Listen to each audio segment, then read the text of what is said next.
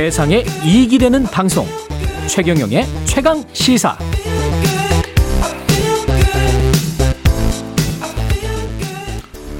네, 어제 서울시가 고액 상습 세금 체납자 명단 발표했는데요. 개인 체납액 1위가 150억 원, 150억 원 세금을 미납 중이라고 합니다. 고액 세금 체납자들의 면면 서울시 38 세금 징수과 유명한 곳이죠. 예, 이병욱 과장님 연결돼 있습니다. 안녕하세요. 네, 안녕하세요. 예. 서울시 38 세금 징수과장 이병욱입니다. 예, 고생 많으십니다. 아, 예, 감사합니다. 이 고액 상습 체납자 명단은 네. 이게 기준이 어떤 기준이죠? 공개되는 네. 기준이? 네, 그 매년 1월 1일 기준으로 예, 그 체납 된 지가 1년이 경과하고 예. 어, 체납액이 1천만 원 이상인 제가 저- 공개 대상이 되겠습니다. 천만 원 이상 1년 동안 세금 안 낸 사람. 네, 네, 그렇습니다. 예, 이게 총 체납액 수가 개인 법인 다 합해서 어느 정도나 됩니까? 어, 저희가 이번에 이제 공개한 그 체납자 수는 13,854명. 예. 개인이 1,370명, 음. 법인이 3,484개 업체. 예. 총 체납액은 1조 7,187억 원입니다. 1조요? 네, 그렇습니다. 이게 지금 서울시면은 이 지방세만 체납한 사람들인 거죠? 이게. 네, 그렇습니다. 네. 그러면 이 사람들이 대개는 국세도 체납했을 거란 말이죠? 네, 당연히 그랬을 것 같습니다. 네. 아, 그러면 그 규모는 또, 그, 또 엄청나겠네요. 예, 예. 사실 뭐 국가 이분들이 국가에 세금을 어느 정도 체납돼 하고 있는지 이런 부분에 대해서는 저희들이 이제 알 수가 없잖아요. 조사 예, 그렇습니다. 그거는 이제 국세청 소관이고. 국세청 소관입니다. 네. 예. 이게 지금 명단은 그러면 서울시 어디 홈페이지에서 볼 수 있나요? 어떻게 되나요? 어, 이제 그, 그 명단은 저희 서울시 홈페이지하고 음. 또 세금 납부 사이트 그 위텍스라고 있습니다. 예. 여기에서 이제 확인할 수 있는데 예. 뭐 포털에 들어가서 서울시 라고 이렇게 치시고 또 거기에 검색하는 데서 명단 공개 이렇게 치시면은 음. 어, 이제 정확하게 확인을 할 수 있고요. 예. 거기에서 이제 체납 이번에 공개된 체납자의 이름이나 나이, 주소, 업종, 뭐 체납액 등 음. 이런 것들이 소상히 공개되어 있습니다. 제가 사실은 한 15년쯤 전에 38 세금 징수과 분들이랑 한 이틀 정도 같이 합동 취재를 한 적이 있어요. 아 그러신가요? 15년 정도. 예, 15년 전에. 아, 그럼- 그래서 강남구 아, 사, 예, 강남구 삼선동에 네네. 대저택을 같이 한번 방문을 한 적이 있습니다. 아 그러신가요? 예. 엄청 나더만요, 그분들. 그, 저, 아, 세금 네. 체납하고 그냥 네, 네, 그 호화로운 네. 주택에 사시면서 네, 그 네, 앞에는 네. 뭐 외제차 있고, 네, 그 이제 사실은 저희들이 관리하고 있는 체납자가 예. 38 세금 징수과에서 어, 관리하고 있는 체납자가 한 2만 5천 명 정도 되고 예. 이분들 체납액이 한 2조 정도 됩니다. 아. 네, 그런데 이제 이 중에서 물론 뭐 생활이 굉장히 어려운 분들도 있지만은 예. 어, 정말로 그 말씀드린 것처럼 그렇게 그 본인은 재산이 없으면서 음. 부인이나 자녀 이런 명의로 뭐 부동산을 가지고 있고 고급차 위제차를 운행을 하고 하고 있고 이런 분들을 저희들이 이제 비양심 고액 체납자라고 이렇게 명명을 해서 예. 그분들에 대해서 뭐 아주 특별하게 철저히 좀 관리를 더하고 있습니다. 근데 이게 공무원이라서 경찰도 아니고 들어오지 못하게 하면 못 들어가고 네. 막 그런 경우도 많은 것 같은데. 아 그렇진 않고요. 예. 이게 그 검찰이나 경찰은 예. 어, 법관이 발부한 영장이 있어야 집안에 들어갈 수 있는데요. 예.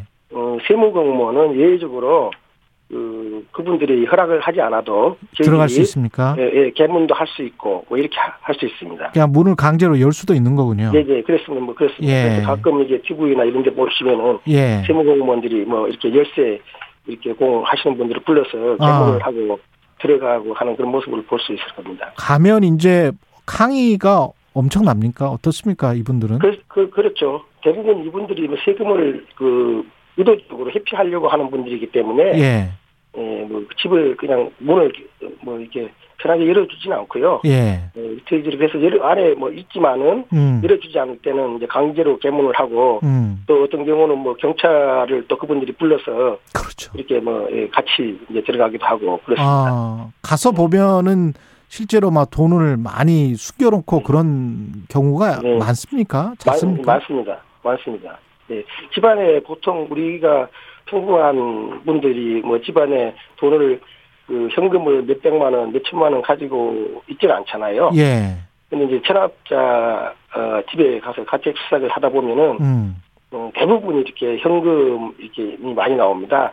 그 이번에 그 저희 그 명단 공개를 하고 나서 예. 어제 하고 그제 이제 몇 분 그 체납자 집에를 가서 가택 수색을 했는데 예. 그때도 그, 그 주권 7천만 원하고 또 현금이 한뭐 150만 원 정도 아. 이런 것들이 쏟아져 나왔습니다. 이게 지금 올해 같은 경우에 개인 체납액 1위가 외국인입니까? 그렇습니다. 법인 체납액 1위도 외국 법인이고요?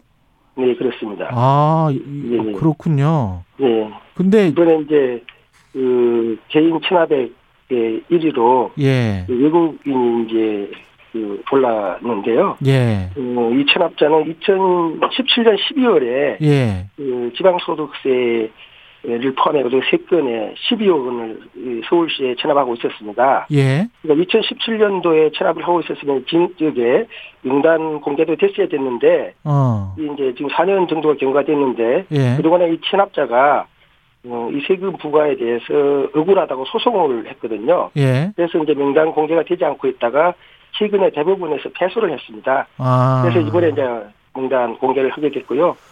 또 그 법인도 역시 외국 법인이 1위입니다. 음. 여기도 뭐 저희 서울시에 한 16억 원 정도를 체납하고 있는데요. 예. 그 조사관들이 그 법인 그 주소지 사무소라고 등재되어 있는 곳에 출장을 나가고 예. 이, 확인을 해봤는데 이미 폐업하고 음. 또 법인의 흔적도 지금 없어졌거든요. 예. 예, 그래서 뭐 대표자를 지금 추적하고 있는 그런 상황입니다. 이게 세금 안 내고 네. 그냥 이- 외국 사람이면 그냥 나가버린다거나 출국하면 어떻게 되나요? 음, 세금을 안 내고 출국하면은 어, 미국에 이- 나가서 진술을 하는 것은 이제 쉽지 않잖아요. 그렇죠. 예, 그 뭐 사실은 우리 그 내국인들이 그 한국에 계시면 저희들이 끝까지 뭐 주소지를 찾아서 이렇게 추적을 하고 해서 진술을 하는데 출국하면은 음. 어, 그 이분들이 국내에 이제 들어오지 않을 확률도 높고 예.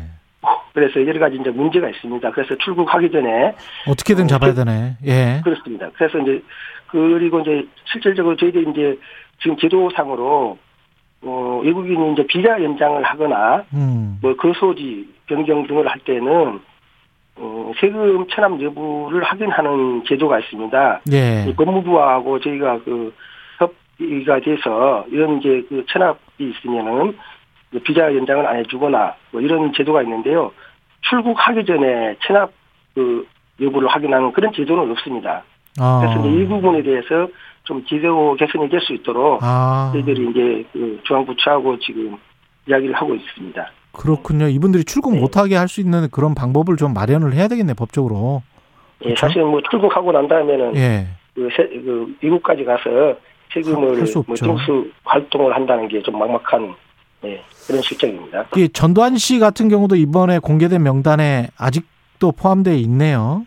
예. 예, 좀, 좀 안타깝습니다만 예. 전두환 전 대통령은 2016년에 예. 공개가 이제 되었고요. 지금 예. 현재까지 그 명단에 이번에도 이제 포함돼서 공개가 됐고 9억 7천만 원 실- 체납을 하고 있습니다. 예. 그 저희 38 세금 징수과에서 지난 2019년도에 직접 그 집에 가서 가택 수색을 하고 음. 그 동산 압류도 한번 하였습니다. 그래서 아. 그림 이제 두 점을 공매를 해서 6,600만 원을 징수를 했는데요. 예. 그 아직도 9억 7천만 원이 지금 체납돼 있는데 예. 앞으로도 그 징수 노력을 좀 하도록 하겠습니다. 이게 서울시 38기동대만 보이고 국세청은 왜 안 보이는지 모르겠습니다. 제가 뭐